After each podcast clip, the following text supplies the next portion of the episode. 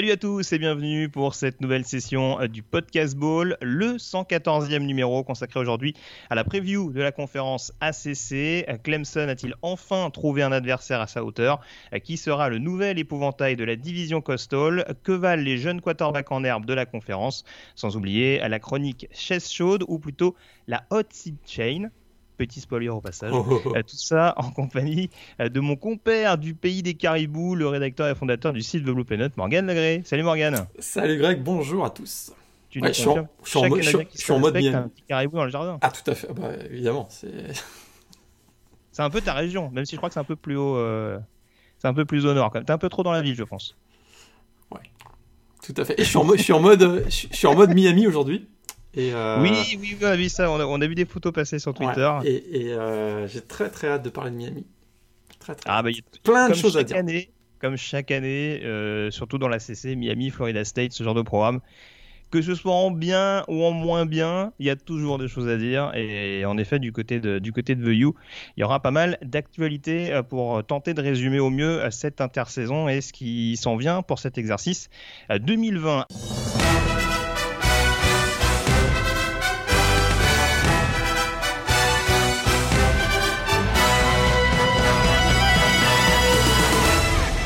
Avant d'aborder euh, et de rentrer plus en détail sur euh, cette conférence ACC, Morgan, quelques petites breaking news Ouais. à l'heure où on se parle et à laquelle on enregistre, c'est-à-dire le 6 août pour être précis. Euh, des news notamment concernant donc les conséquences liées au Covid, les autres conséquences liées au Covid, hein, parce que la conférence ACC a été plus ou moins touchée par, par l'événement, on, on en reparlera tout à l'heure, mais en tout cas, euh, les dernières breaking news en date euh, qui concernent notamment euh, l'annonce du comité concernant les prochaines playoffs. Ouais. Euh, avec du changement notamment au niveau de la, de la date d'annonce hein, justement des, des euros élus à l'issue de cette saison. Ouais, le fameux Selection Day, le, le dimanche, euh, donc ça se passe un dimanche, et là que ça a été repoussé un peu plus tard pour s'adapter finalement à toutes les annonces euh, des nouveaux calendriers, des calendriers révisés que publient actuellement les différentes conférences. On a donc décidé de s'adapter, de s'ajuster pour que ça fasse du sens. Donc ce sera le 20 décembre, le dimanche 20 décembre. Et les matchs, eux, les demi-finales, donc qui cette année sont le Rose Bowl et le Sugar Bowl, sont le, 1er, euh, le 1er janvier 2021, avec une finale toujours prévue à Miami le, le 11 janvier prochain.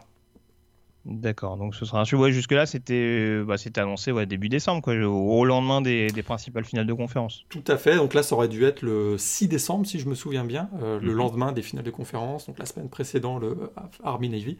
Et puis euh, donc là ça a été décalé de deux semaines, puisqu'on sait que la plupart des conférences ont annoncé que euh, ben, ils allaient tenter de jouer les finales euh, soit le soit le 6, soit le 13, soit le, ou le, soit le 5, le, le 12 ou le 19. Donc, euh, je parle du mois de décembre.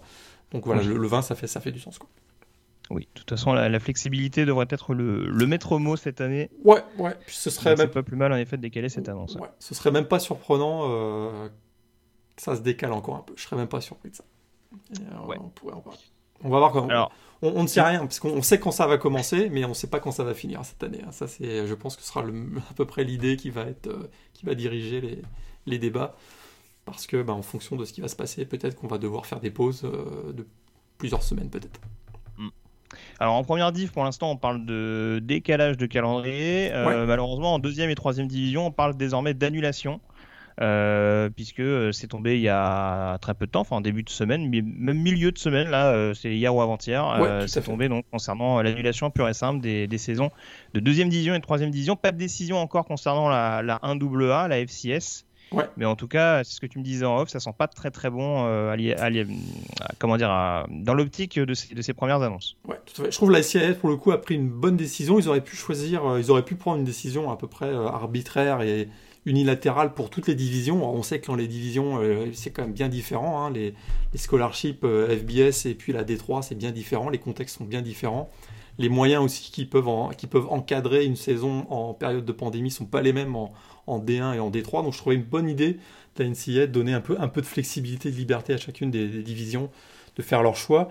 Ça voulait aussi dire à peu près que ben, de toute façon la n'avait pas donné de moyens particuliers à la D3 et à la D2 pour pouvoir s'en sortir.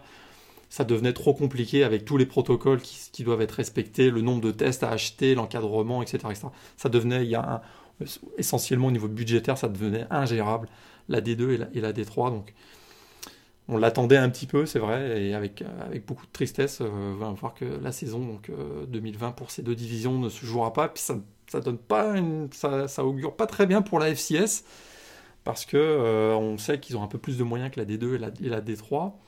on sait que l'Ivy League déjà a dit nous on jouera probablement au printemps. Ça sent pas très très bon quand même quoi ça sent pas très très bon quand même. Euh, surtout que là, ils ont plus les revenus associés au match euh, régulier face à la FBS. Hein. On se souvient que du fait que les conférences aient annoncé qu'ils allaient se concentrer quasiment exclusivement pour toutes, euh, en tout cas pour les Power 5, à des matchs intra-conférences. Donc il n'y a plus les, fameux cupcakes hein, face au FCS, ont disparu. Donc là, on se dit que ça va commencer à faire, à creuser les, trous dans les budgets des différentes directions athlétiques. Donc je suis pas extrêmement optimiste, je t'avoue, pour la FCS. Oui, c'est sûr. Et alors, c'est à moitié vrai ce que j'ai dit tout à l'heure sur l'histoire du décalage des calendriers, parce qu'il y a déjà une première victime euh, liée à l'annulation pure et simple de la saison euh, niveau FBS, c'est euh, Connecticut, néo programme indépendant. Et alors, je ne sais pas si on s'il y a un lien de cause à effet justement par rapport à leur nouveau statut. mais en tout cas, décision radicale d'arrêter les activités football cette année. Euh, est-ce que c'est simplement dû au fait de ne pas avoir trouvé d'adversaire ou est-ce que vraiment la situation sur place devenait un petit peu trop compliquée? Euh, bah, en, termes de, cas de Covid, je crois qu'eux, ils étaient un des rares programmes à avoir zéro cas euh, recensé sur le, le campus actuellement. Donc je dirais que c'est peut-être pas ça. c'est pas, pas en tout cas l'environnement immédiat qui les a forcés à, prendre cette décision. Après, il y a des questions qui sont effectivement ils ont un nouveau statut d'indépendant, donc euh, un calendrier à, aller constituer avec des accords individuels avec les différentes équipes. Euh, le problème qu'ils ont, c'est que euh, d'abord, il faut trouver les adversaires, effectivement, qui est, aujourd'hui, et puis ensuite, ça ne donne pas beaucoup de flexibilité à leur calendrier, parce que, évidemment, au sein d'une même conférence, ben, si on décide de reporter d'une semaine, de deux semaines, voire de quelques mois, c'est plus facile à gérer quand ce sont des matchs qu'on va avoir, pour lesquels on va avoir le contrôle au sein d'une même conférence. Quand on a des contrats individuels avec chacune des équipes, ça devient extrêmement compliqué d'avoir de la flexibilité. plutôt que, à mon avis, de voilà, d'envisager une situation où ils vont devoir contrôler de semaine à semaine les matchs. Ils ont dit bon bah là, puis ça plus le, le, trou dans le budget que ça va faire aussi, donc ils ont décidé de cette année ils, ils jettent l'éponge quoi. C'est ça, parce que le directeur athlétique dit qu'il y avait différentes options. Alors, avec des équipes du Power 5, c'est pas tout à fait vrai, parce qu'il y a quelques conférences qui peuvent ajouter des matchs encore euh, à déterminer. Connecticut était dans la liste. Il y avait soi-disant une histoire de match aller-retour contre Massachusetts. Mais bon, c'est pas forcément ce qui fait rêver. Et en effet, euh, par rapport à l'investissement, enfin, est-ce que déjà il y aurait eu un retour sur investissement pour Connecticut euh, avec tout ça? Et puis même pour les programmes concernés, vu la situation actuelle, est-ce que c'est vraiment pertinent d'ajouter un programme comme Yukon au calendrier, sachant que c'est pas forcément ce qui va nous permettre d'être plus mis en lumière par rapport à une autre équipe? C'est peut-être là aussi où le bas a blessé pour les, pour les Huskies. Ouais, et puis c'est effectivement, euh, c'était le premier programme, on a l'impression que ce sera peut-être pas le dernier, notamment dans le groupe of five où on risque euh, peut-être d'avoir, bon là on va avoir les, l'annonce hein, des, des, protocoles de reprise du championnat pour le groupe of five, mais on a déjà eu la Mountain West. Euh, la Sunbelt aussi la Sunbelt va tenir le coup. J'ai confiance en la Sunbelt. Bah, la Sunbelt, ils ont annoncé déjà un calendrier à 8 équipes euh, avec un, 8 matchs intra-conférence plus 4 matchs potentiels euh, hors conférence en fonction des équipes, donc de 1 à 4 matchs. Mhm. Mais donc Yukon aurait peut-être pu se glisser dans, dans, ces matchs-là, mais il y avait beaucoup, beaucoup trop d'incertitudes et, et puis voyant ce qui se passe aux États-Unis aussi avec la pandémie, je pense que c'était peut-être plus raisonnable. C'est c'est aussi une décision qu'ils prennent, comme ils l'ont expliqué là, en, prenant en considération la santé et le bien-être des joueurs avant tout, et que euh, aujourd'hui c'est un message fort qu'ils envoient. Ils disent on veut pas du tout mettre à risque en plus nos joueurs, et je trouve ça, je, trouve ça quand même euh, intéressant. Et je sais que... après, après, si je veux être mauvaise langue, enfin je sais pas. Après, tout est question de contexte bien entendu, mais est-ce qu'ils auraient pris une décision aussi radicale, par exemple pour les deux programmes de basket, je sais pas le foot, c'est plus forcément la priorité euh, première, on va dire, euh, du côté du con depuis quand même ben, un paquet d'années. Tout à fait. C'est indiscutable. C'était un trou. Euh, ça, ça, vraiment, ça, ça, ça, a généré des grosses pertes financières. le programme de Yukon avec des résultats effectivement qui sont euh, pas très satisfaisants. Quoi. Ouais, pour, ne pas dire autre chose. Ouais. Depuis 10 ans, en temps de on est gentil. voilà. Et puis alors l'autre conséquence, alors là on parlait d'un point de vue purement programme. Euh, il y a des joueurs également, bien entendu, hein, euh, dans, la même lignée que de ce que peuvent faire certains joueurs NFL. Je crois que tu es bien placé pour le savoir, Morgan, toi qui suis de très près les Patriots. Euh, on a forcément des joueurs également qui, pour des raisons de sécurité, sanitaire et sportive, diront certains, parce qu'il y a quand même beaucoup de, joueurs pressentis au premier tour l'année prochaine qui ont finalement préféré faire l'impasse sur cette saison 2020. Euh, on remercie au passage d'ailleurs pas mal de joueurs de la Big Ten hein, qui nous ont flagué notre de la semaine dernière. et pas mal, euh, pas mal de défenseurs. Alors il y a Rashad Bateman notamment, le receveur star de Minnesota. Ouais, ça c'est un gros le principal receveur de la conférence a priori. Ça c'est un gros trou pour euh, l'attaque de Minnesota notamment. Voilà. Micah Parsons quand même, le linebacker de Penn State, attendu dans le top, 5 de la draft. Alors ça c'est ça ça a été quand même la grosse surprise je, trouve mais enfin la grosse surprise ça, ça va faire mal, ça va faire mal à Penn State celui-là. très très très mal parce que c'est un peu le général de la défense. Et on en avait parlé la semaine dernière. Et effectivement, un, top 5 euh, probablement, peut-être même le premier défenseur choisi à la draft 2021. Euh, oh oui, oui, il y avait de fortes chances en effet. et puis le dernier cas en date, il me semble, c'est le defensive end de Michigan State également. Panasiuk, Et le premier, ça avait été, souviens-toi, un joueur qui sera peut-être aussi au premier tour de la draft, le defensive back de Virginia Tech, Caleb Farley. Ah, tu m'as tué la transition, mais oui, en effet, il y a Caleb Pardon. Pardon. c'est pas grave, pas grave. Mais oui, oui, en effet, voilà, c'est pour ça, il y a beaucoup de défenseurs quand même d'impact et attendus assez haut qui ont pris la décision finalement de, de, de jeter l'éponge. Alors voilà, après, c'est sûr que le sportif n'est pas la priorité actuelle. Mais bon, est-ce que ça vaut le coup, le risque euh, de, de, de, jouer cette année dans une, dans une saison qui s'annonce bien bien compliquée et de perdre en valeur euh, aux yeux des scouts NFL La question a pu se poser pour certains, surtout que, en l'occurrence, en NFL, on sait qu'il y a une deadline hein, qui est fixée justement au 6 août. Euh, j'ai pas dans l'idée qu'il y aura vraiment une deadline de définie. Enfin, en tout cas, c'est pas vraiment le cas euh, par, les, par les différentes conférences en question euh, pour se positionner sur euh, est-ce que tu est-ce que tu viens jouer ou est-ce que tu viens pas jouer. Il y a forcément, il y a aucune obligation professionnelle. Et je les vois mal dire on te retire ta bourse si tu décides de pas jouer cette saison. Je, en tout cas, il me semble pas que c'est. Ah non, mais la, la, NCA, de toute façon, la NCA, de toute façon, a, a, communiqué hein, le protocole et, les directives. C'est les facs ne peuvent pas faire ça. C'est voilà. interdit. Donc. Euh. Voilà. Donc euh, c'est sûr que bon, on est, je pense qu'on n'est pas à l'abri, encore moins en college football, euh, de, de, de, nouveaux désistements en fonction de l'évolution de la, de la, situation. Ouais. Et, et, je pense qu'au mois d'août, on va en savoir encore plus quand les, les camps d'entraînement vont reprendre si malheureusement il, va y puis il faut s'y attendre, s'il y a des éclosions dans certains, dans certains programmes, ça risque, on risque d'y avoir un, effet domino et il y a des têtes d'affiche qui, à mon avis, pourraient, euh, prendre. Encore une fois, la, décision elle est double parce qu'elle est, elle est aussi, on veut préserver sa santé euh, personnelle parce que euh, bien qu'on dise que les jeunes sont moins touchés, on voit de plus en plus de cas de jeunes qui ont des graves séquelles après avoir contracté la Covid. Mhm. particulièrement au cœur, avec des inflammations, euh, des inflammations au cœur, des problèmes pulmonaires, etc. Donc déjà, on, a une inquiétude pour sa propre santé, on sait qu'on peut être un vecteur aussi pour sa famille, puis on sait que dans il y a certaines familles euh, pour lesquelles il peut y avoir des gens qui, ont, qui, sont, voilà, qui sont plus à risque. Il y a quand même cette décision qui doit être prise. Euh, on n'est pas, on pas dupe. Hein. On sait que le sport de le football américain c'est un sport de contact. Il va y avoir de la transmission probable. Et, et ça c'est quand même, ça préoccupe quand même beaucoup beaucoup les joueurs. Ça. Après, effectivement, il y a tout l'aspect professionnel de la suite euh, qu'on va donner à sa carrière dans la NFL, où on se dit, est-ce que stratégiquement, ça vaut vraiment le coup de prendre un risque, au-delà des blessures, mais de, potentiellement euh, bah, attraper la maladie, puis que ça vienne, euh, que ça vienne, ça vienne empiéter sur ma... Sur voilà, ça vient me coûter sur ma cote auprès des scouts, etc. Mmh. Donc, je préfère, préfère dire, bah, je, je, voilà, je, je, me focus sur, mon, sur ma préparation athlétique pour, le, pour la draft. Quoi.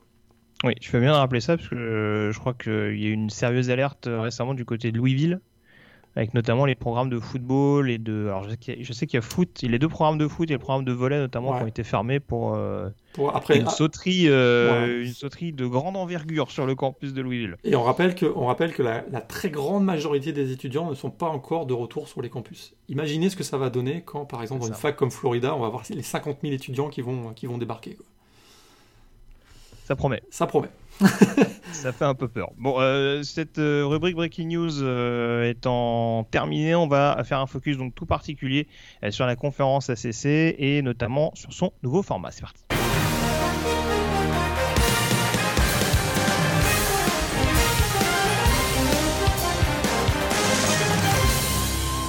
Et oui, donc puisque la situation euh, sanitaire a poussé la conférence ACC à revoir sa copie hein, pour cet exercice 2020, on le rappelle Morgan, depuis quelques années maintenant, on avait deux conférences de cette équipe euh, qui opéraient dans cette conférence ACC.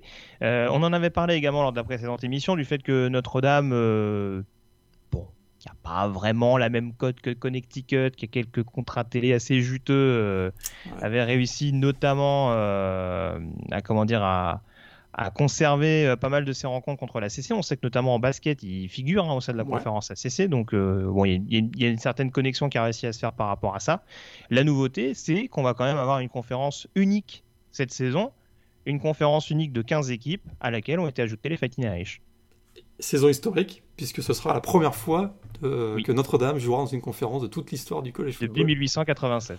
Donc là, ça fait quand même, euh, c'est quand même une saison historique. Euh, donc le principe, 10 hein, matchs intra-conférence plus un match hors conférence, donc 11 matchs par équipe. Ça démarre euh, le 12 décembre, c'est ça? Je pense que ça avait été annoncé la semaine du 7 au 12, mais je pense que tous les matchs ont été annoncés aujourd'hui, ce sera le 12. donc voilà, pour chacune des équipes, ben, on a 10 adversaires, on a mêlé, on a plus d'athlétique, plus de costal. Euh, on a ajouté par exemple Clemson Miami qui n'était pas prévu euh, au programme initialement, donc a été rajouté. Donc 11 matchs à jouer sur une période de 13 semaines. Hein. Il y a deux, euh, il y a un bye week et un open week la dernière semaine, je crois. Juste pour impression, tu as, dit 12 décembre, on rassure nos auditeurs, c'est 12 septembre. 12 septembre, pardon, 12 septembre. 12 décembre. pas très grave. Le 12 septembre, ouais. Donc le, deuxième week-end de septembre, effectivement. Et puis, et puis la finale de conférence restera à Charlotte et elle est prévue le 12 décembre ou le, ou le 19 décembre. Et donc le, principe, c'est les deux premiers du classement général, donc dans une poule unique, une division unique à 15. Les deux premiers euh, du classement général, donc après 11 matchs, euh, seront déterminés, donc seront choisis pour jouer la finale de conférence. Il y en a quand même gardé quelques affiches assez excitantes. Alors Notre-Dame a notamment conservé son match contre Clemson euh, à domicile, hein, que beaucoup voulaient, voulaient voir conservé. Et euh, on a également un petit Notre-Dame Florida State hein, euh, qui a peut-être amené, qui a peut-être rappelé quelques, ah, ravivé une certaine nostalgie chez, certains observateurs de la, NCA. Et puis on a également un petit North Carolina Notre-Dame euh, vers des, des confrontations assez intéressantes, le duel entre les Tar et les Fighting Irish qui n'était pas prévu initialement au, programme. alors du coup, la question, qui, la question qui se pose, Morgan, justement par rapport à, à l'intégration totale de Notre-Dame à la conférence ACC pour cette édition 2020.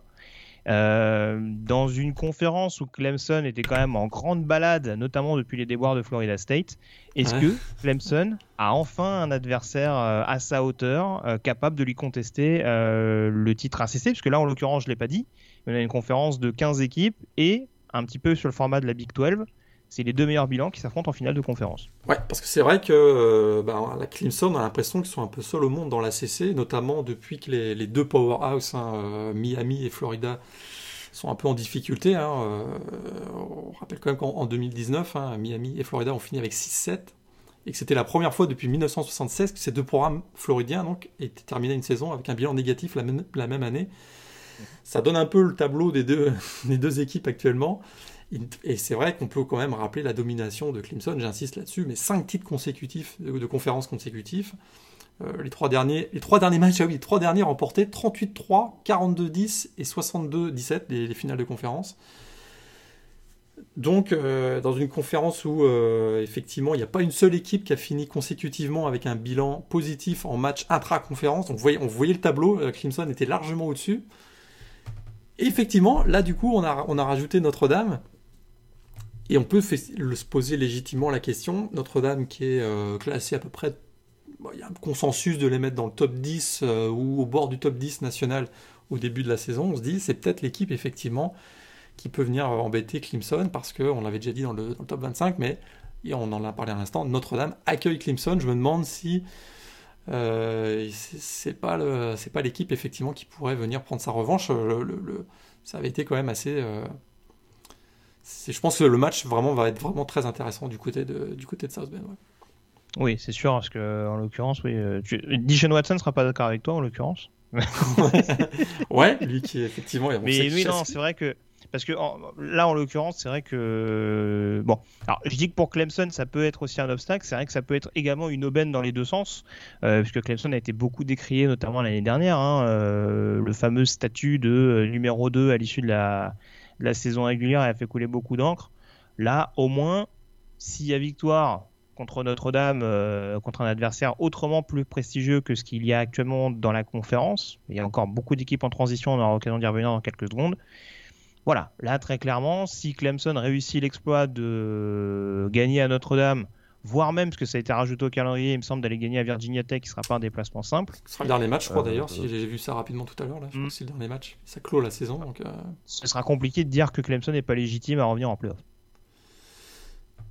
Ouais, Ouais, non, c'est certain. Mais ils ont, ils ont eu telle domination. On sait qu'ils n'avaient pas, ils pas le défi de gagner leur ils avaient pas le défi de gagner leur match euh, de conférence euh, la, saison dernière. Ils avaient le défi de gagner leur match de conférence avec 20 ou 30 points d'écart. C'était à peu près ça la question qu'on se posait l'an dernier. Et puis euh, bah, là, effectivement, Notre-Dame arrive. Et il y a quand même deux il y a deux choses que j'aimerais rajouter. Bon, c'est sûr qu'il y, a, Trevor, Trevor Lawrence qui avait enchaîné. Euh, bah, écoute, il a, mené son attaque à son équipe à 29 victoires d'affilée. Euh, et, comment il va réagir après une défaite face à LSU, par exemple? Je sais pas, je sais pas ce que tu en penses. Quoi. Mais c'est sûr que euh, là, il a, perdu son premier match. Il va se retrouver à, démarrer la saison avec, avec quand même beaucoup de pression. Un début de saison moyen l'an dernier. Ça a été très très fort pour finir l'année. Il sera probablement le numéro 1 de la draft en 2021. Euh, il est bien entouré avec Travis Etienne, on en avait parlé dans, le top 25. C'est vrai que là, il y a, beaucoup, il y, beaucoup de playmakers autour de lui en attaque. J'ai hâte de voir comment lui va réagir et se repositionner après cette, euh, après, cette, après cette défaite. Comment il va aussi, lui, envisager son statut de numéro 1 de la draft euh, NFL 21. Est-ce que ça va lui mettre de la pression? Est-ce qu'il va vouloir en garder un peu sous pied? On, va, c'est un joueur qui est extrêmement généreux sur le terrain. On l'a vu l'année dernière, notamment quand il, il s'est mis à courir un peu plus, hein, finalement. Mhm. Euh, et, et, comme, la, comme en défense, il y a une perte un peu de leadership, on l'avait mentionné aussi euh, avec le départ notamment d'Isaiah Simmons qui prenait toute la place dans la, dans la défense. On sait qu'il y, a énormément de talent sur la ligne euh, défensive. Est-ce que ça va être l'année Xavier Thomas, par exemple, le defensive end Mais il y a quand même quelques petites incertitudes en défense. Et comme Notre-Dame, elles sont plutôt avec un quarterback très expérimenté, Yann Book, euh, qui, a très très bien fini l'année. Ils ont fini très fort avec une belle victoire dans un bowl, avec une très bonne ligne offensive. Ils ont quand même des gros atouts, je trouve, et qu'en défense, Clark Lea, le défensif coordinateur de, des Fighting Irish, a fait un super boulot. Euh, une défense qui a fini dans le top, 20, dans le, dans le top 15 c'est euh, la, saison dernière et, très fort contre la, contre, la, contre la passe notamment. Bonne ligne défensive, je me dis qu'il y a quand même des gros atouts du côté de, du côté de Notre-Dame pour venir enquiquiner Clemson. Et effectivement, une défaite de Clemson cette année dans la CC, peut-être que ça les, euh, ça les priverait de playoff, euh, justement parce qu'ils sont sur, ils jouent vraiment sur la. Ils marchent sur un fil sur la, la CC, ils sont tellement dominants mmh. qu'une défaite, ça leur ferait très mal. Et c'est un peu d'ailleurs ce qui avait été l'an dernier leur, leur, problème, parce qu'ils n'avaient pas perdu de match au cours de la saison régulière. Mais cette courte victoire d'un point face à North Carolina, ça avait été ressenti comme une défaite finalement. Parce qu'on s'attend à ce qu'ils gagnent tous leurs matchs de 15, 20, 25 points chaque, chaque semaine. C'est sûr. Et alors, pour le coup, le fait qu'on ait ajouté Notre-Dame, ça peut être vu comme une aubaine, on va dire, pour Clemson d'un point de vue justement euh, euh, valeur de la conférence. Euh, c'est pas forcément une bonne nouvelle pour d'autres prétendants, notamment au niveau de la division Coastal, où on restait quand même sur sept champions différents. Donc euh, il y a quand même une homogénéité euh, très très affirmée. Ouais, ou une médiocrité très affirmée, ça dépend. Aussi. Euh, Virginia étant le, dernier vainqueur de cette division, mais avec notamment pas mal de départs au premier rang dans Bryce, Parking, dans quarterback. Est-ce que justement la division coastal, ou en tout cas ses principaux représentants, vont pas être les les perdants, on va dire, euh, de, cette nouvelle mouture et euh, d'une nouvelle situation qui euh, pourrait les évincer d'une finale de conf. Parce que effectivement, dans l'ancienne athlétique, bon, qui reviendra en 2021, mais dans l'ancienne athlétique, il y, a, il, y a, deux programmes qui, à mon avis, euh, pourraient venir se compléter. Imaginons un top 4 fictif comme ça, on en parle, Clemson et Notre-Dame 1-2, qui serait 3-4. Ben, on voit que par exemple, euh, Louville, euh, écoute, la première saison de Scott Satterfield a été incroyablement surprenante, un gros boulot, euh, ça a été l'une des belles surprises, deuxième meilleure attaque de la CC en 2019. Euh, la révélation au niveau en termes de playmaker, la révélation offensive avec le running back Javian Hawkins et, même et Toutou Atwell aussi au poste de receveur, hein, ces deux-là ont été euh, tout au long de la saison. Il y a une stabilité en défense, première fois depuis 5 ans d'ailleurs qu'ils conservent leur coordinateur défensif. Hein. Il y a peut-être un manque de profondeur en défense sur la, sur la ligne offensive, notamment avec le départ de Mickey Beckton, mais je trouve que vraiment, il y a quand même des gros arguments offensifs du côté de Louville. Et Florida State vient, vient de voir l'arrivée de, Mike Norvell en provenance de Memphis, donc le, coach. A, son, objectif, ça va être de renouer de l'élan au programme, programme moribond après le passage de, de, de Taggart, Will Taggart, avec les deux, euh, les deux bilans successifs de 5-7, 6-7. On sait qu'il est très porté sur l'attaque, comme Louville. Les, attaques de Memphis ont été régulièrement en top 15 sur les 3-4 dernières années. Alors on sait qu'il y a une ligne offensive absolument horrible du côté, de, du côté des Seminoles. 48 sacs encaissés l'année dernière, parmi les pires de la FBS. Ça peut aller mieux cette saison. Ça peut aller mieux cette saison. Peut-être qu'il va adapter justement son plan de match aussi pour, euh, pour que la, ligne offensive soit moins, soit moins euh, fragilisée, on va dire. Mais il y, a, il y a quand même des playmakers aussi offensifs. Est-ce que euh, James Blackman euh, va garder sa place de quarterback titulaire ou est-ce qu'on va voir la petite pépite dont on parle, dont tout le monde parle, le freshman Shuba Purdy Est-ce qu'on va le voir dès 2020 On sait qu'il a, il a été très très fort dans les lycées en Arizona. Ah, c'est tendu, hein. petite pression quand même. Hein. Quarterback trop freshman à Florida State, t'as petite pression. Hein. Tout à fait. Mais, euh, surtout vu l'état du programme. Vu l'état du programme, mais avec Mac Norvell et qui va, qui va réénergiser, qui va peut-être remettre tout le monde en confiance avec sa, capacités à diriger l'attaque. On sait que la période de la Covid a fait qu'il n'y a pas eu beaucoup de répétitions dans les, dans les sessions d'entraînement. Mais tout ça pour dire que la Coastal, effectivement, euh, où on, voit peut-être, on verrait peut-être Miami et North Carolina, on va en parler sans doute tout de suite, mais attention, Florida State, Louisville pourrait venir compléter un top 4 éventuel et effectivement euh, mettrait la, Coastal encore en difficulté, cette, division qui a régulièrement été, euh, été on va le dire, hein, qui a été massacré régulièrement sur les, sur les, sur les dernières saisons, puisque d'ailleurs, ils n'ont pas gagné la, conférence euh, ACC depuis Virginia Tech en 2010. Ça, ça remonte quand même, euh, ça fait maintenant une décennie. Quoi. Ouais, je sais même plus qui était le quarterback à l'époque, c'est pour te dire. J'arrive même pas à. Tyrone Taylor, non? Euh, Non, non, je pense pas. Je. Euh, te laisse enchaîner sur les principaux programmes de la Coastal, mais c'est vrai que tu as globalement tout bien résumé. C'est vrai que euh, Louisville, c'est avant tout défensivement qu'il va falloir euh, s'aguerrir, notamment sur la ligne défensive où il y a quand même pas mal de départs, mine de rien. Il y a quelques recrues assez excitantes, je pense à des, à des Yaya Diaby ou, ou Jadarian Boykin. Je pense que ça peut être des joueurs qui peuvent faire des différences, mais des deux côtés du ballon sur les lignes ça, va être quand même un chantier important sur lequel euh, Satterfield va devoir développer son équipe. Et c'est vrai que Florida State, ça peut aller absolument dans tous les sens. Parce que euh, ce qui est très perturbant avec ce programme-là, c'est qu'il y a des secteurs où il y a des gros gros points faibles. Tu l'as dit, notamment la ligne offensive. Euh, faut pas oublier, et ça, ce sera peut-être, ça, c'est sans doute une, un, comment dire, un, phénomène dont on n'avait plus du tout l'habitude du côté de Tallahassee, mais gros point d'interrogation sur le backfield offensif avec le récent départ de Callan Laybourne. Ouais, c'est le 5 étoiles, effectivement, qui a annoncé son transfert. Ouais, Jason Corbin est arrivé euh, le transfert de, Texas A&M, mais bon, on connaît pas vraiment son, son, niveau, le niveau en tout cas qu'il est capable d'atteindre en, tant que, que, running back pardon, numéro 1. Donc c'est vrai, euh, tout ça mis bout à bout, ça interroge un peu. Après, euh, je pense que la défense peut vraiment monter en puissance. Il y a de la profondeur assez partout, notamment sur le backfield défensif, mais ça c'est une habitude du côté de mmh. Florida State. Mmh avec notamment les jeunes euh, Travis Jay ou Temorie Tate, le, le, freshman, je pense qu'il peut, qui peut marquer son territoire d'entrée euh, du, côté de, du côté de Florida State. À Santé Samuel Jr., bien entendu, en cadre de, de cette escouade. Mais voilà, c'est vraiment euh, que ce soit Florida State en attaque et ou Louisville en défense, euh, c'est des secteurs où ils devront absolument être performants pour vraiment réussir à s'inviter dans, dans, le top 2. Ouais, parce qu'il y, a quand même, il y a quand même des gros clients qui viennent de la Coastal. C'est ça. Notamment, dans, notamment North Carolina, tu vas peut-être en parler. Alors, moi, si tu veux, on, on, peut peut-être faire un petit, un petit tir groupé parce que pour le coup, il y a quatre équipes en amont de la saison que j'avais relativement identifiées. il y avait North Carolina en effet, il y avait Miami, il y avait Virginia Tech et il y avait Pittsburgh.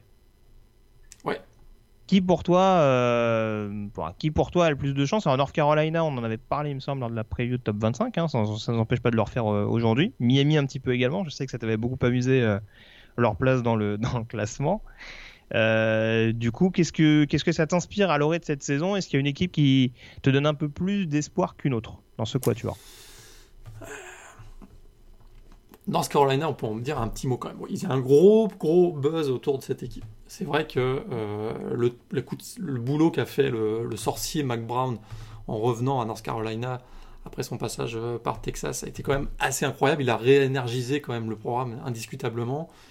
Bon, c'est sûr qu'il avait l'avantage de, c'est aussi lui qui l'a recruté, hein, c'est d'avoir l'arrivée du phénomène euh, Samuel au poste de quarterback. Ça, tout ça a fait que ben, ça l'a mis dans une bonne situation. Ils ont fini 7-6 l'an dernier, donc on va dire pourquoi est-ce que on en fait des, candidats particulièrement? Ils ont eu des courtes défaites, hein, on se dit qu'il ne manquerait pas grand-chose pour qu'ils passent de 7 à 9, par exemple, euh, en termes de victoire. Et puis c'est vrai qu'ils ont, ont pris beaucoup en maturité tout au long de la saison. Il y en a des joueurs comme Michael Carter au poste de running back, on a Daz Newsom au poste de, de receveur, Diami Brown aussi, excellent, Beau Corrales, très bon aussi. Et en défense, on a eu l'émergence euh, totalement inattendue de l'ancien quarterback euh, qui a été repositionné au poste de linebacker, Chas Surratt, qui a d'ailleurs été deuxième dans le vote pour le, pour le titre de meilleur défenseur de la CC l'an dernier. Donc on voit qu'il y a quand même un gros momentum autour de, ce programme-là. Je suis un peu, toujours un peu méfiant des buzz autour des équipes comme ça. Je me dis qu'ils peuvent aussi retomber, euh, voilà, ils peuvent retomber un peu dans l'anonymat il suffirait qu'il y ait une ou deux blessures, un, match qui se goupille mal, puis euh, il se retomberait, dans l'anonymat. Et je dirais peut-être, pour répondre directement à ta question, même si j'aime bien la défense de Pittsburgh, Virginia Tech, je suis très intrigué. Euh, on sait que c'est la fin de. Voilà, y a, va tourner la page Bud Foster au poste de coordinateur défensif, lui qui était à Virginia Tech depuis 1995, c'est quand même assez incroyable, mais il y a la prise de fonction finalement de, celui euh, qui, l'a formé, euh, donc Justin Hamilton, qui est, tout le monde dit que c'est une future star au poste d'assistant coach, euh, coordinateur défensif. Donc il y a, beaucoup d'expérience, je trouve, dans cette équipe-là. Ils ont bien fini aussi l'année. bon, tu vas me dire, ils ont perdu les deux, derniers matchs, mais je trouve que c'était, quand même assez. à, partir du moment où Endon Hooker, le quarterback, a, été titularisé en, semaine 5, ça a été un tournant et ils ont fini en 6-2 la saison. Euh, il y a l'arrivée. Ils ont surtout marqué un nombre de points. Je crois que c'est plus de 30 points en win par match. Ouais, c'est ça, vu ça. Il y a eu comme voilà, il s'est passé quelque chose. Il y a eu un déclic et euh, la ligne offensive va de retour au complet. Il y a des playmakers intéressants euh, au poste de receveur très très Turner. Il y a un très bon Titan aussi, James Mitchell. Il y a du volume aussi au poste de running back avec. bon, ils ont été chercher des joueurs hein, qu'ils n'ont pas développés en interne, qu'ils ont été cherchés via des transferts. Khalil Herbert donc arrive de Kansas. Ryan Blackshear qui arrive de Rutgers. Il y a, il y a la pépite Kishon King aussi qui est là je me dis qu'offensivement, ils sont pas mal et en défense, ça reste quand même très très très costaud. On sait que le digne héritier euh, Justin Hamilton, euh, neuf titulaires sont de retour. il y a l'absence de Calais Farley, on en a parlé tout à l'heure, qui crée un, trou dans le backfield défensif, et ça reste quand même très costaud avec des joueurs comme Jerven Waller, Divin, euh, Diblo aussi qui est là. Il y a le pass rusher sur la, ligne. T'as Joan Garbott qui a bien fini aussi.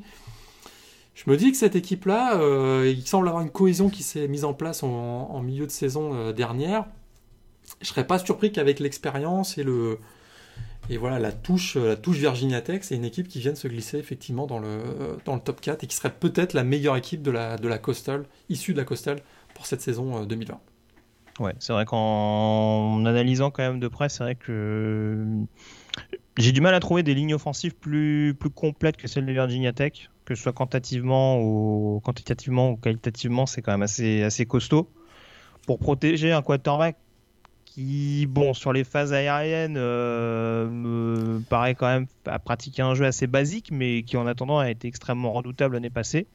Donc euh, c'est sûr que ah, si en effet il y a une défense qui répond de nouveau présent malgré le changement de coordinateur et une attaque qui reste globalement sur les mêmes standards avec en effet un backfield qui va être encore un peu plus fourni, ça peut, ça peut être assez prometteur. De toute façon, on va avoir des lignes défensives parce que on, parlait de Virginia Tech, Mais alors les, autres clients, North Carolina, faudra voir, mais on rappelle qu'ils ont quand même euh, quelques petits joueurs intéressants. Hein. Tom Fox est toujours là-bas. Euh, Desmond Evans, bien entendu, le true freshman qui est attendu comme la sensation euh, sur le mhm. pass rush du côté de, du côté de Chapel Hill. Mhm.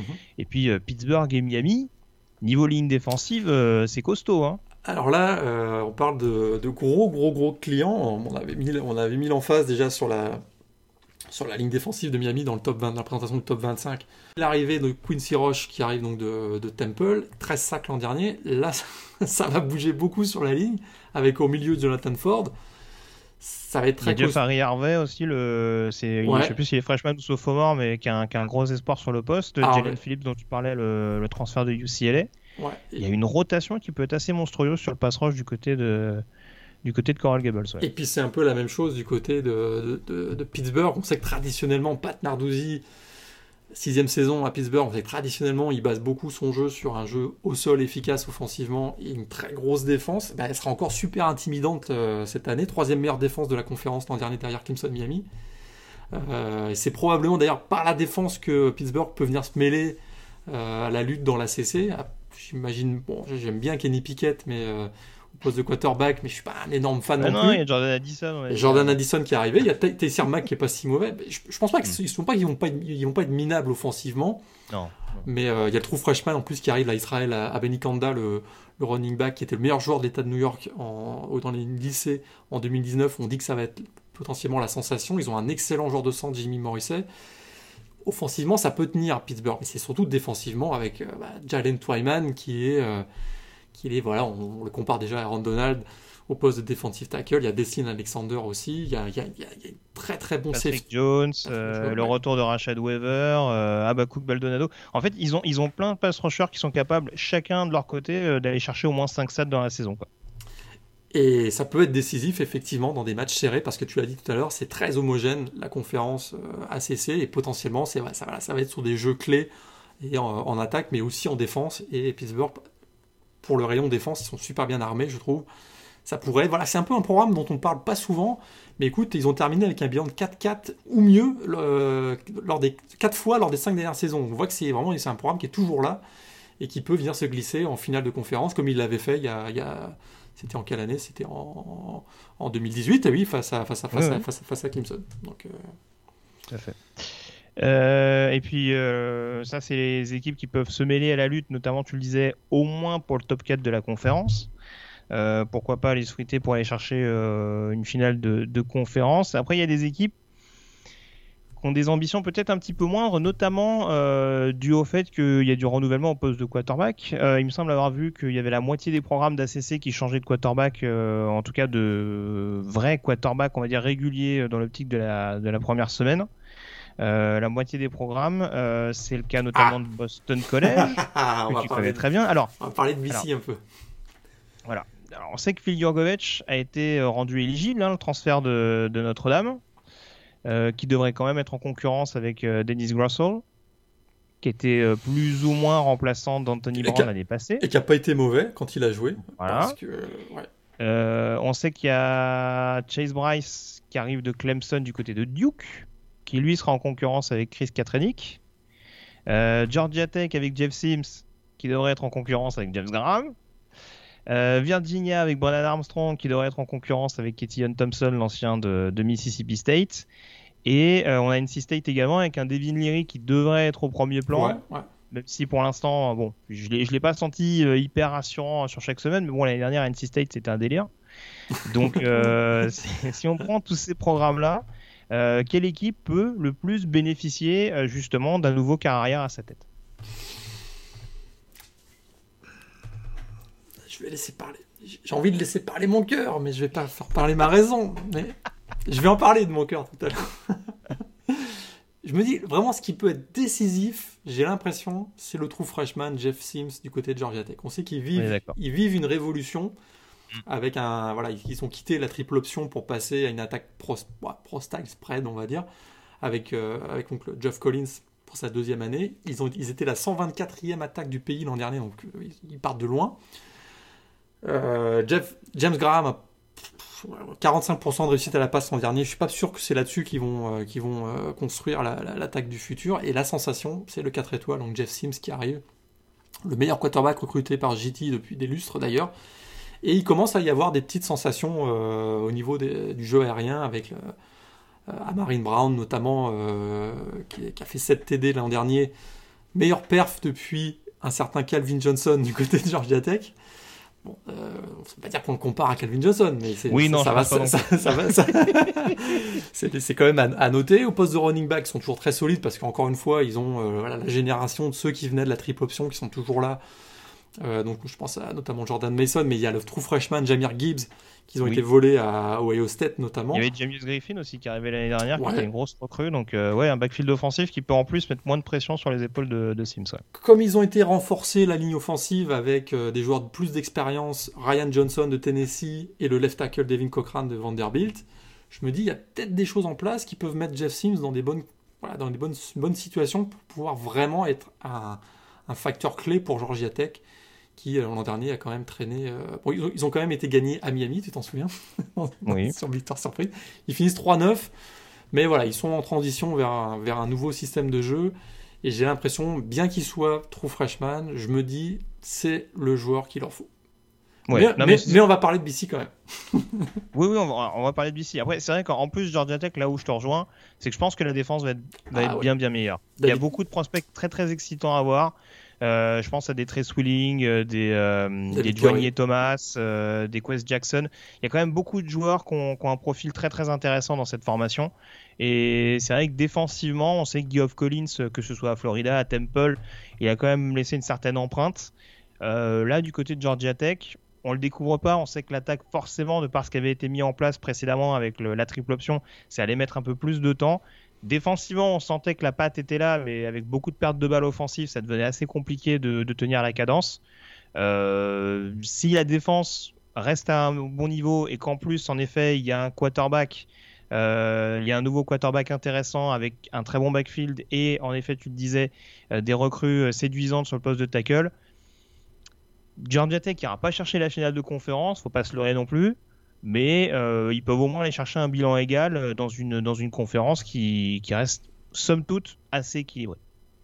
Tout à fait. Et puis, Alors, je, je, regarde leur, ouais, je regarde juste vite fait leur calendrier, et puis euh, c'est vrai qu'ils jouent, ils jouent Duke, ils jouent Louisville, Pittsburgh à, domicile, ils vont avoir Clemson, Notre-Dame à domicile, c'est pas pas évident. Ils vont jouer à Florida State, Miami. Ils jouent, ouais, ils, jouent Syracuse à l'extérieur. Enfin, c'est des matchs où, encore une fois, ça peut se jouer sur un coup de dé. Hein. Très, très clairement. c'est des matchs qui peuvent prendre. Tu parlais de la victoire à Miami l'année dernière où absolument personne ne les voulait gagner. C'est une équipe qui est parfaitement capable de voler 2-3 matchs qu'on ne les voit pas prendre en début de saison. Absolument. Et peut-être aller chercher un bowl, ce qui, serait, euh, ce qui serait quand même beau pour une deuxième saison de Jeff Collins oui, à Georgia Tech. Ah, BC. Ah, ah, ben non, mais attendez, là, ils ont, ils ont la pièce qui leur manquait. La Carrément. Ah, bah attends, mais Phil Jurkovec, ex-Notre-Dame, quatrième quarterback euh, double menace du recrutement 2018, 83 national. Euh, il succède à Anthony Brown, donc on sait qu'il est parti à Oregon. Euh, Et c'est meilleur qu'Anthony Brown? Est-ce qu'il est meilleur qu'Anthony Brown? Est-ce que toi tu le penses meilleur qu'Anthony Brown? Ah oui, tout à fait. Ah ouais, non, le potentiel, non, non, mais le potentiel. En plus, imagine un genre de Notre-Dame qui va à BC quand je suis excité, quoi. et puis, alors, mais non, mais en plus, sérieusement. Lui, c'est un peu comme Jeff Sims. Hein. Euh, il a quand même pas mal d'armes en attaque qui peuvent lui permettre justement d'arriver avec un peu moins de pression. C'est ce que j'allais dire. Quand je disais que c'était la pièce manquante, là, je fais, j'arrête de fanfaronner. Là, je, pense que, écoute, ils ont un junior avec le running back David Bailey qui a montré l'an dernier que c'était plus qu'un backup de luxe de Edgy Dillon. Il est vraiment excellent. Euh, il fait presque milliard de 883, voilà, 883 yards au sol l'an dernier en étant vraiment un backup on sait qu'ils mettaient beaucoup l'emphase sur le jeu au sol, c'est vrai l'an dernier, les, Eagles, mais il est très physique, très explosif euh, dans l'open field. Je trouve que c'est un joueur qui est très, très solide. Et puis même si euh, ça allait moins bien, il y a Travis Levy qui a lui aussi montré des belles choses, je trouve, l'année dernière. Ils ont probablement, on peut en débattre, mais pour moi, ils ont la meilleure ligne offensive de la conférence ACC. Avec Tyler Vrabel, Zion Johnson, Alec Lindstrom, Ben Petrula. Rien que ça, les quatre monstres au poste de receveur, ils ont Kobe White, Zay Flowers. Voilà, c'est pas, pas des top players, mais c'est des joueurs qui peuvent, qui peuvent faire le boulot. Et, euh, j'aime beaucoup le Titan. Oui. Euh, écoute, il y a Brevin Jordan à Miami, on le sait, au poste de Titan. Mais j'aime beaucoup Hunter Lang. Je trouve qu'il joue, il joue très propre, des bons tracés. Il est, il est solide. Euh, il, est, vraiment solide sur le, sur le run blocking. C'est sûr que la défense, bon, il, y a, Max, il y a Max Richardson qui est un peu l'arbre, l'excellent linebacker. Qui, c'est les linebackers et pas grand chose autour encore. Mais le reste, le reste c'est pas très bon, quoi. On va le dire, on va le dire franchement. Mais euh, je me dis quand même, avec l'arrivée de Jeff Flee, qui est un, qui, est un ancien coordinateur défensif euh, à Ohio State, qui quand même qui a fait, une, qui a fait un, énorme, boulot avec la, la, défense de Ohio State l'année dernière, un, un, coach très énergique, un stratège défensif très énergique. Je me dis que ça peut quand même rebooster un peu cette défense de Boston College. Et euh, il suffirait que l'attaque se mette à vraiment fonctionner avec des pièces comme ça qui pourraient venir se, se mettre en. Voilà, qui viennent constituer un puzzle intéressant. Je me dis, Boston College, ça peut être une équipe qui, euh, qui, va, embêter, du monde l'année prochaine si ça se passe bien offensivement, parce qu'effectivement, défensivement, ils partent de loin. Oui, oui, oui, non, je te rejoins. C'est sûr que Boston College, je suis pas forcément euh, le plus pessimiste. Après, je pense quand même qu'il y aura peut-être besoin d'une année. Mais euh, ça, c'est mon ressenti. Ça, c'est mon ressenti perso. Euh, après, il y a une équipe. Il une équipe sur laquelle je suis quand même très très incertain, c'est Virginia également, si tu me permets d'enchaîner. Ah. Euh, Virginia, en, effet, ils ont perdu du monde, notamment offensivement, puisqu'ils perdent, perdent, on l'a dit, Bryce Perkins au poste de quarterback, ils perdent leurs deux principaux receveurs qui étaient Jury et Aziz Dubois. Euh, au niveau du backfield offensif, ça a pas mal changé également. Euh, maintenant, quand je regarde de plus près, alors il y a Bryce Hall, bien entendu, en défense au poste de corner, qui est pas une perte négligeable. Mais il y a quand même beaucoup de monde encore dans cette équipe de Virginia. Et euh, Brennan Armstrong n'a pas eu énormément voix au chapitre depuis qu'il a été recruté par les Cavaliers. On ne sait pas encore une fois si ce sera forcément lui ou Katie Thompson qui a, quitté le programme de Mississippi State l'année dernière. Euh, et qui revient donc du côté de, du côté de Virginia euh, pour, pour tenter une, forme de rédemption. Mais en tout cas, il y a quand même des pièces intéressantes du côté de Virginia. Un receveur que j'aime beaucoup, euh, en l'occurrence Terrell Jana. Il y a eu quelques transferts de dernière minute assez intéressants avec l'intégration de, de, Shane Simon, de Shane Simpson, pardon, ancien running back de Towson. Euh, qui pourrait d'ailleurs assez rapidement être le coureur numéro 1 de cette formation. Euh, Tony Polian, également le tight end de Central Michigan, qui était un des tight ends les plus en vue au niveau du groupe of five et euh, qui qui pourrait également, en tout cas qui représente une bonne alternative, un bon, un bon mix en termes de bloc et de, de capacité de, réception. Et puis en défense, il y a quand même des, voilà, des joueurs très très séduisants quoi. Des euh, des joueurs notamment bah, Charles, Charles Snowden que j'aime beaucoup euh, Zandir dont on parle très très peu euh, sur le poste inside linebacker. Je serais très curieux de suivre l'évolution de Joan Briggs sur le poste de nose tackle et puis au niveau du backfield défensif, des joueurs assez excitants. je vais jamais me tromper sur les noms. Je crois qu'il y a Devante Cross, Joey Brandt. Il y a pas mal de, il y a pas mal de safety intéressants dans cette formation aussi. Et même s'il y a moins de stars dans le profil de ce que pouvait être Bryce Perkins, qui était qui resté un joueur assez excitant, même si c'est pas le type de quarterback que je préfère, ah, euh, je pense que ça va être un peu plus homogène, enfin un peu plus dans, dans, le registre collectif, mais c'est l'équipe qui va pas falloir sous-estimer. J'ai peur qu'ils aient perdu toute leur attaque avec le départ de Bryce Perkins quand même. ah bah, ils ont, ouais, ils ont une ligne offensive qui, qui revient au complet et ça, ça, ça c'est intéressant. Tu as, voilà, partagé les, les, atouts offensifs qu'ils ont, mais quand même, Bryce Perkins prenait, prenait quand même toute la place, je trouve, l'an dernier. Et je suis, euh, je suis, je suis pas très enthousiaste avec Brennan Armstrong, je t'avoue. On va voir ce que va donner Keaton Thompson. C'est peut-être finalement lui qui va tirer son, qui a tiré son épingle du jeu. C'est pour ça. C'est lui qu'on euh, pressent comme le titulaire. Euh, voilà. Après, il faudra voir. Euh, je sais même pas si Thompson a déjà mis les pieds sur le campus de, sur le campus de Virginia. je crois que tu avais mis les pieds en Virginie, en Virginie. Oui, je sais pas non plus, écoute, hein, j'en sais rien, mais euh, ouais, non, en tout cas, on, a vu, mais il me semble qu'il a joué un bowl notamment avec Mississippi State, on a vu que c'était un quarterback qui avait du potentiel. Après, euh, parfois fragile quand même, parfois un peu fragile. Oui, oui, oui attention. Sûr c'est sûr. Mais ça, restera du quarterback relativement mobile, hein, comme, euh, comme les apprécie Branco et Ouais. si vous aimez la défense, c'est vrai que défense ultra agressive, 46 euh, sacs l'an dernier. On sait qu'avec Branco Medenol, ça, ça, plaisante pas au niveau de la, ligne, la ligne défensive. C'est vrai que c'est, il y a souvent beaucoup de mouvements sur la ligne pour aller chercher, euh, chercher les, les, joueurs dans le backfield offensif adverse. Très bien. Je vais, avant qu'on évoque les chaises chaudes, je vais reprendre deux programmes dont on n'a pas parlé. Duke NC State. Là, il y a du boulot. Là. Dans quel registre pour toi il y a le plus de boulot? Moi, NC State, j'avoue, quarterback, je suis pas, je suis pas emballé par Devin Leary, même si je pense qu'il va avoir des cibles intéressantes. parce que Emeka Emezier, Porter Rooks également, le, le true freshman, je pense que ça va être assez sympa à voir. Pas mal de tight également et un backfield offensif très fourni avec Zonovan Knight. Mais bon, c'est, on va dire qu'au début, Duff Duran avait pas mal de quarterbacks intéressants comme Ryan Finlay, mais bah, il, y a son, il, y a son, il y a son frère qui est arrivé là, Ben, ben, Finlay, son, ben Finlay qui vient d'arriver. Mais j'en parlerai sûrement d'NC State euh, tout à l'heure. Tu, tu, voulais développer sur Duke peut-être? Euh, David Cutcliffe, 12e saison. Euh, le petit changement, c'est qu'il a décidé de prendre en main l'attaque lui-même, comme un, comme, un, comme un grand. Et il aura effectivement Chase Bryce, donc euh, junior, un ex-backup de Trevor Lawrence à, Clemson, qu'on transféré l'année euh, l'an passé. Il a quand même un fait d'armes, notre ami Chase Bryce, parce qu'il avait sauvé Clemson lors d'une courte victoire face à Syracuse, tu t'en souviens, en 2018, lorsque Trevor Lawrence, alors son année true freshman, était sorti après avoir été mis KO sur, le, sur un plaquage. Bon, les vrais connaisseurs te diront que c'était surtout Travis Etienne qui avait sauvé les Tigers ce jour-là, mais quand même, on peut dire bravo Chase. Euh, écoute, la, seule fois où il est rentré vraiment en jeu, hormis le garbage time, euh, bah, il a donné la victoire à Clemson face à Syracuse, qui était dans une Clemson qui était dans une situation bah, pas, pas, évidente. Donc, si si, euh, si, si, joue aussi bien que ce qu'il a montré dans ces moments un peu chauds, écoute, ça peut être le, ah bah, sauveur de il va passer par le carrière d'homme a priori cette année, donc euh, il, aura l'occasion de retrouver les, les Orangemen, mais bon, il y a petit chantier quand même. Est-ce que pour toi, si Cutcliffe arrive à développer, à développer le quarterback, euh, a priori donc Chase Bryce, Duke peut être, euh, alors, sans forcément parler de finale de conférence, encore une fois, il hein, faut essayer de cibler les différents étages. Est-ce que Duke pour toi peut avoir une fiche relativement flatteuse, un bon 6-4, admettons, si on prend les, juste les confrontations entre la conférence 6-4, impossible. tu m'aurais dit 5-5, tu m'aurais dit 5-6, parce que là, bon, ils, vont être à 11 matchs. 5-6 à la limite, ce serait pas si mal, mais 6-4, j'y crois pas une seule seconde. Je demande à me tromper. Hein. Il y a, le retour, il y a quand même le retour du cornerback euh, Mark Gilbert, qu'on n'avait pas vu depuis deux ans.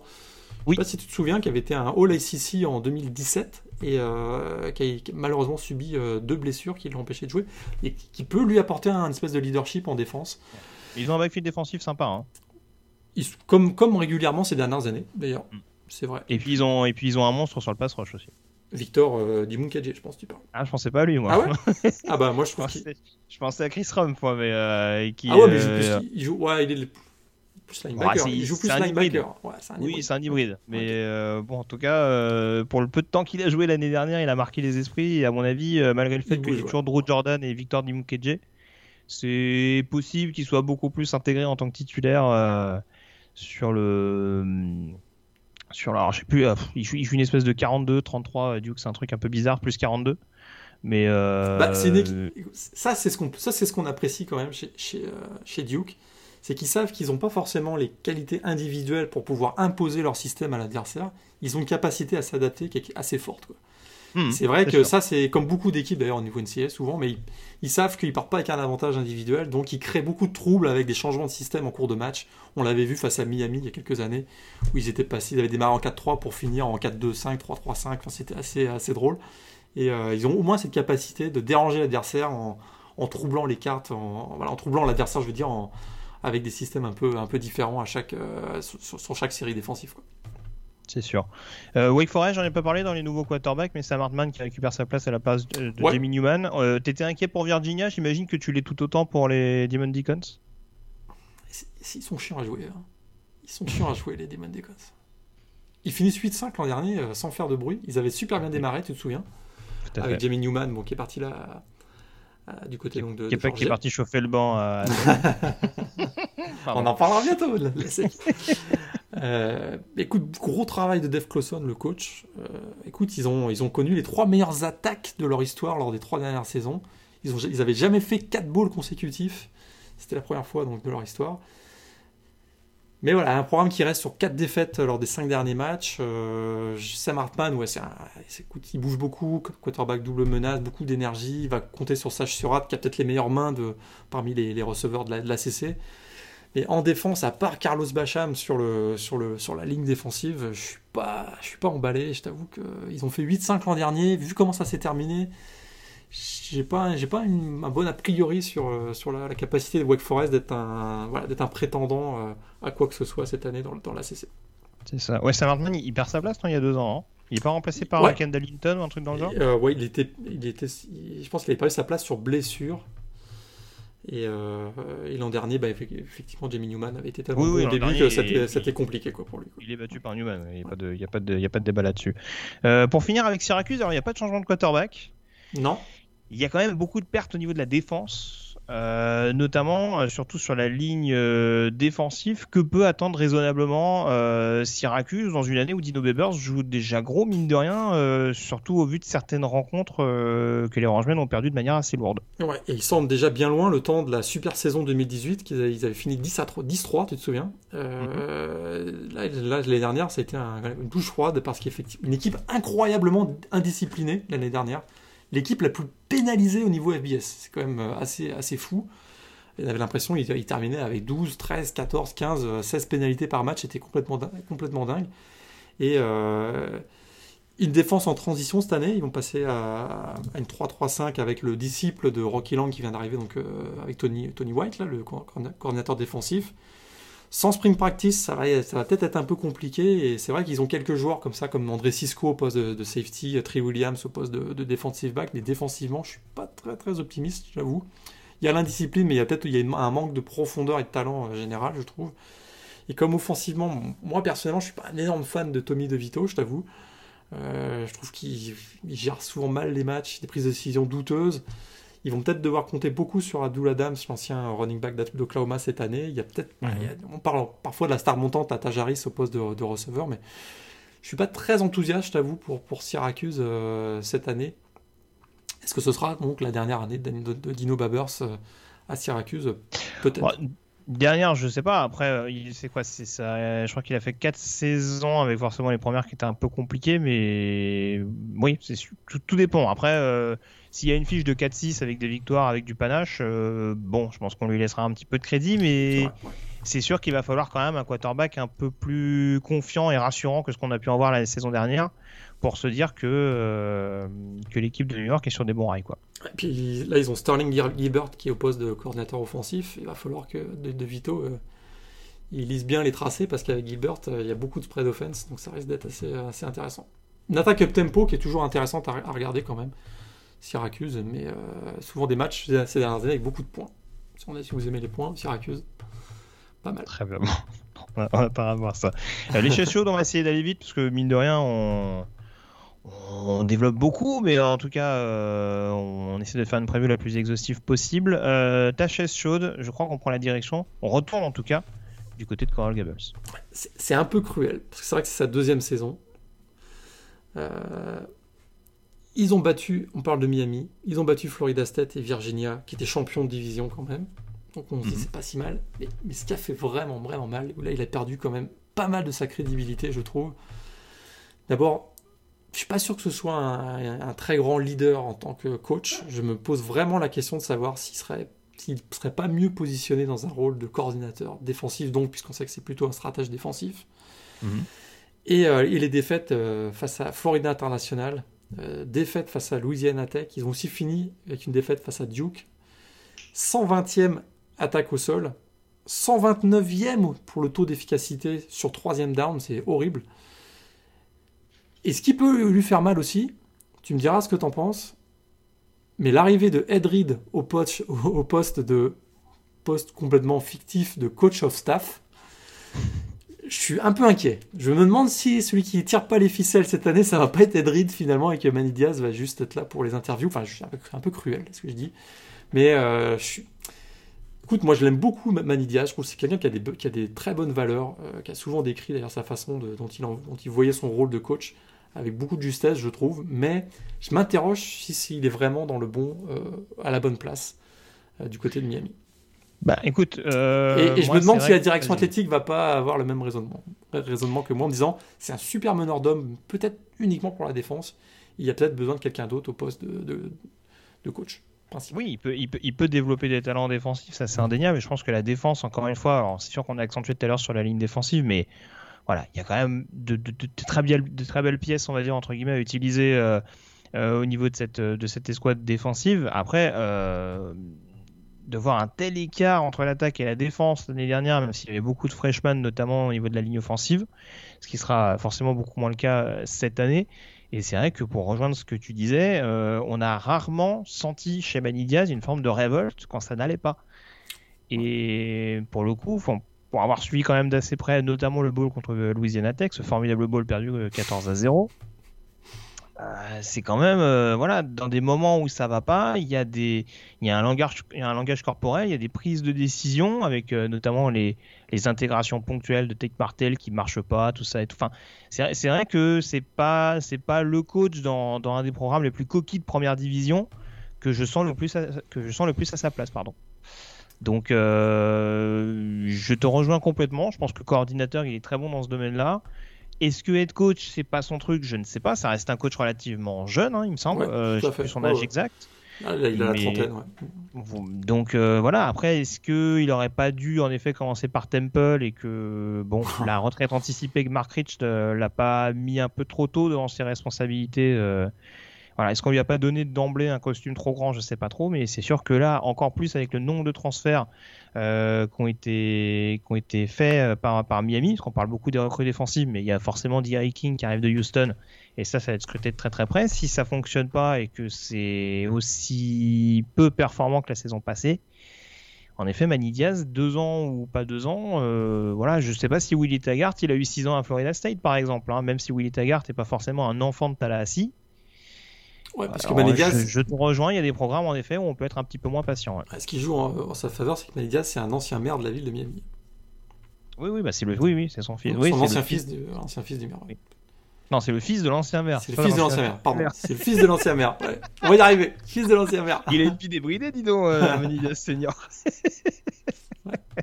Mais, dis-moi, il y, y, y a, un autre candidat aussi qui pourrait euh, être sur la, la chaise chaude. Là. Ouais, j'en ai parlé un petit peu tout à l'heure, mais ouais, Dave Doran à NC State, c'est vrai que là, pour le coup, on parlait d'attaque un peu moche. euh, NC State, depuis deux ans, ils placent quand même la barre assez haute. Hein. Euh, donc c'est vrai qu'ils ont eu pendant pas mal d'années, notamment lors des premières saisons de, de Dave Doran, euh, ils ont eu pas mal de receveurs assez excitants.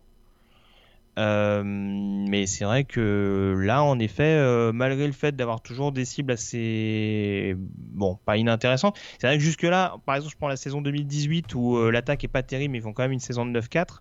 Là, ils ont quand même subi un sévère contre-coup l'année passée avec, avec leur bilan de 4-8 et une non-qualification en bowl pour la première fois depuis 2013, la première année justement où, de l'arrivée de Dave Doran. Et 1-7 en match de conférence.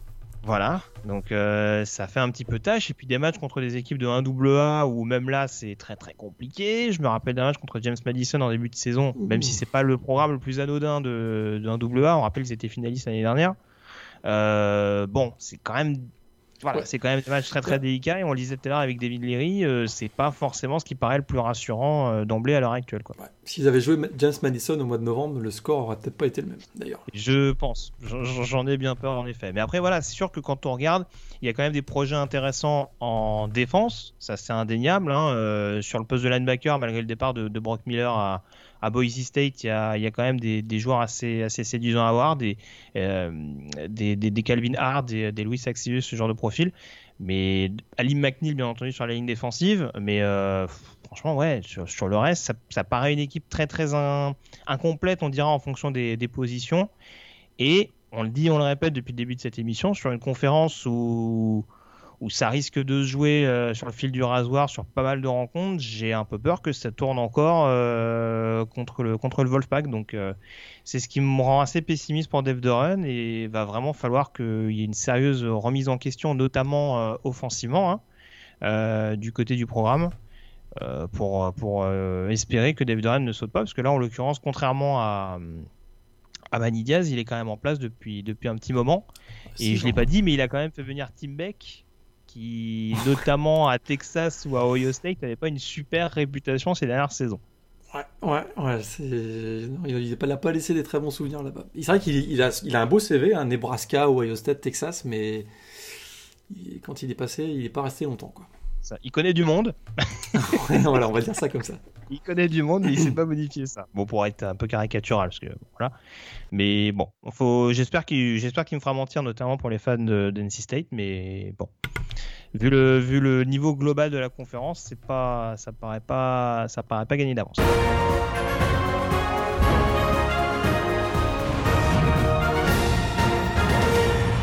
On termine l'émission avec les pronostics, Morgan Allez, c'est parti. On a un peu vendu la mèche un peu en début d'émission. Je pense qu'on va pas faire très original sur la finale de conf, mais euh, dis-nous, qui vois-tu qui, qui, termine dans les deux premières places euh, de la conférence ACC et qui se retrouve pour une finale du côté de Charlotte? On se trompera peut-être et sûrement d'ailleurs, mais vrai, au début de la saison, il y, a deux, il y a deux équipes qui partent quand même avec un. qui semble être un, un petit peu au-dessus du lot, hein, Clemson et Notre-Dame, on l'a dit tout à l'heure. Euh, donc je vois Clemson et Notre-Dame. En finale, ah, alors donne pas ton vainqueur. Donne, donne, pas ton vainqueur. Je pas donné mon vainqueur. Clemson, je... anticipe. euh, je le répète, le match de Notre-Dame à North Carolina. Euh... Il y a deux matchs justement. Clem... euh, Pour le coup, je vois pas forcément Clemson perdre à Notre-Dame, mais Clemson à Virginia Tech et Notre-Dame à North Carolina, euh, ça peut être des matchs assez, assez, assez séduisants à voir. Avec, pour le coup peut-être des upset alertes, et ça on aura l'occasion d'y revenir sans doute. Euh, Clemson Notre-Dame également pour moi. Qui vois-tu gagner, Morgan? Clemson. Eh ben, j'y vais 34 à 20, tiens. tiens. Je me lance dans un 34 20, juste pour donner un peu. Euh... 34-20. Ah, donc ça y est, donc il passe sous la barre des 40 points en finale de conf, t'es sûr? Il passerait sous la barre des 40 points et, euh, et un écart de 2 touchdowns qui serait euh, une mini révolution pour la CC. Très bien, ouais, ça peut avoir. Bon, en tout cas, ça nous promet euh, que ce soit en saison régulière ou potentiellement en finale de conf, il va y avoir des match-ups assez séduisants à voir. Hein. Notamment la ligne offensive de Notre-Dame contre la ligne défensive de Clemson. ça, peut, ça peut envoyer du bois sévère. Et, ouais. et pour finir, numéro 3, tu dirais qui, toi? Hmm. Tu m'as fait douter sur Virginia Tech. Ah. C'est vrai que plus je regarde, plus je me dis que. Moi, j'ai choisi Virginia Tech en numéro 3. Mais notre, alors North Carolina, on l'a pas dit tout à l'heure parce qu'il me semble qu'on n'avait pas parlé du top 25. Il y a quand même l'enregistrement le, anticipé du ah oui, Grimes. Euh, Tony Grimes. Tony Grimes, ouais. Et ça, euh, dans un backfield défensif qui était déjà euh, assez fourni, je trouve, assez séduisant en tout cas sur le, sur le, sur le papier les retours de blessure notamment de Patrice René et de, euh, et de Mass Wolford, il me semble. Ouais. Euh, franchement, euh, ça peut être une équipe dans, dans, une conférence où le jeu, le jeu offensif reste assez équilibré. Le fait d'être assez garni, notamment sur le backfield défensif, euh, à voir. À l'heure où, on l'a dit tout à l'heure, Caleb Forley, euh, notamment, va faire défaut à Virginia Tech. Ils ont beaucoup de bons safety, mais côté corner, ça va être ça peut être un peu plus délicat, même s'il y a Jermaine Waller, en effet, tu l'as dit, tu l'as dit tout à l'heure. North Carolina, quand même, pour moi, en numéro 3. C'est notre trio. Clemson, notre voilà. North Carolina. pour bien. toi, Virginia Tech pour moi. Ah, tu mets quand même Virginia Tech en 3. Ah ouais, moi je mets, je mets Virginia Tech en 3. Je, pense je que... Étonné, hein. Je pensais que tu allais mettre Duke à 6-4.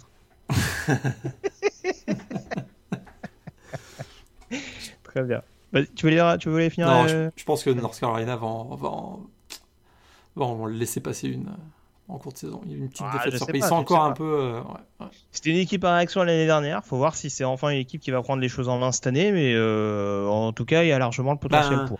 On va, on va pas refaire la preview, mais c'est vrai oui. qu'ils vont jouer avec une cible dans le dos et c'était pas le cas l'année dernière. Et c'est bien ça. différent quand on aborde les matchs. Tout à fait. Euh, on a fait le tour en tout cas euh, sur cette conférence ACC. Je te remercie une nouvelle fois Morgan d'avoir été en ma compagnie. On se retrouve donc dans quelques jours pour une nouvelle preview de conférence. Le mystère est entier. Ça fait à peu près 6 semaines qu'on utilise le sec. mais on s'adapte à vos annonces aussi. Regardez, on fait la preview le jour de l'annonce du calendrier de la CC. C'est vrai, c'est vrai. On remercie d'ailleurs la NCA de nous attendre. C'est toujours sympa. Mais euh, ouais, on verra. La SEC, a priori, ce sera une conférence du Power 5. Donc euh, voilà, la SEC, la Big, la Big 12 ou encore la PAC 12 euh, à déterminer. Mais euh, bon, on est quand même plus proche de la SEC a priori, non? Il me semble que c'est les... ceux, le... ceux qui sont le plus en avance au niveau des annonces. Donc euh, à voir. Il y aura pas mal de choses à dire également, en l'occurrence, dans la conférence du champion national en titre. Euh, merci encore Morgan en tout cas, et puis on se retrouve donc dans quelques jours. D'ici là, passez une excellente semaine avec plein de rencontres NCA au programme. Salut à tous. Salut à tous.